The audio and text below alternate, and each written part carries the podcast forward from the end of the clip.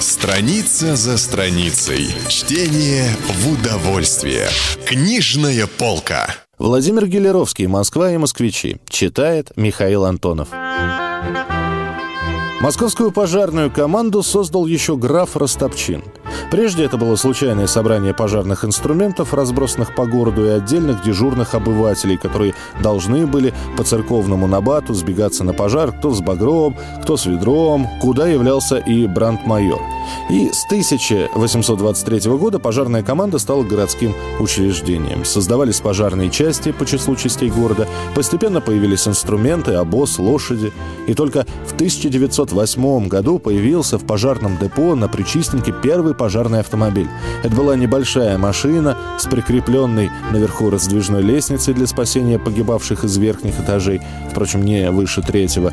На этом автомобиле первым мчался на пожар брандмайор с брандмейстером, фельдшером и несколькими смельчаками, пожарными топорниками. Автомобиль бешено удирал от пожарного обоза, запряженного отличными лошадьми. Пока не было телефонов, пожары усматривали с каланчи пожарной. Тогда еще не было небоскребов, вся Москва была видна с каланчи как на ладони. На каланче под шарами ходил день и ночь часовой. Трудно приходилось этому высокопоставленному лицу в бурю непогоду, особенно в мороз зимой, а летом еще труднее. Солнце печет, да и пожары летом чаще, чем зимой. Только гляди, не зевай. И ходит он кругом и озирает окрестности. Отважен, силен, сердцем прост. Его не тронула борьбы житейской буря, и занял он за это самый высший пост на каланче дежуря.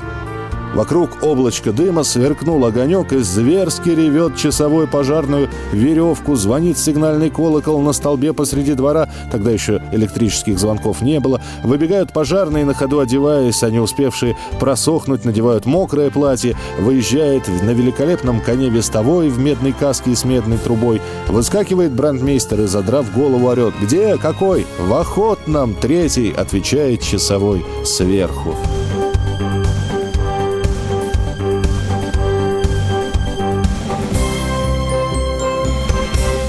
Это был отрывок из повести Владимира Гелеровского «Москва и москвичи». Чтение для ума все равно, что физкультура для тела. Книжная полка. Книги, которыми зачитывались мы, должны прочитать и наши дети.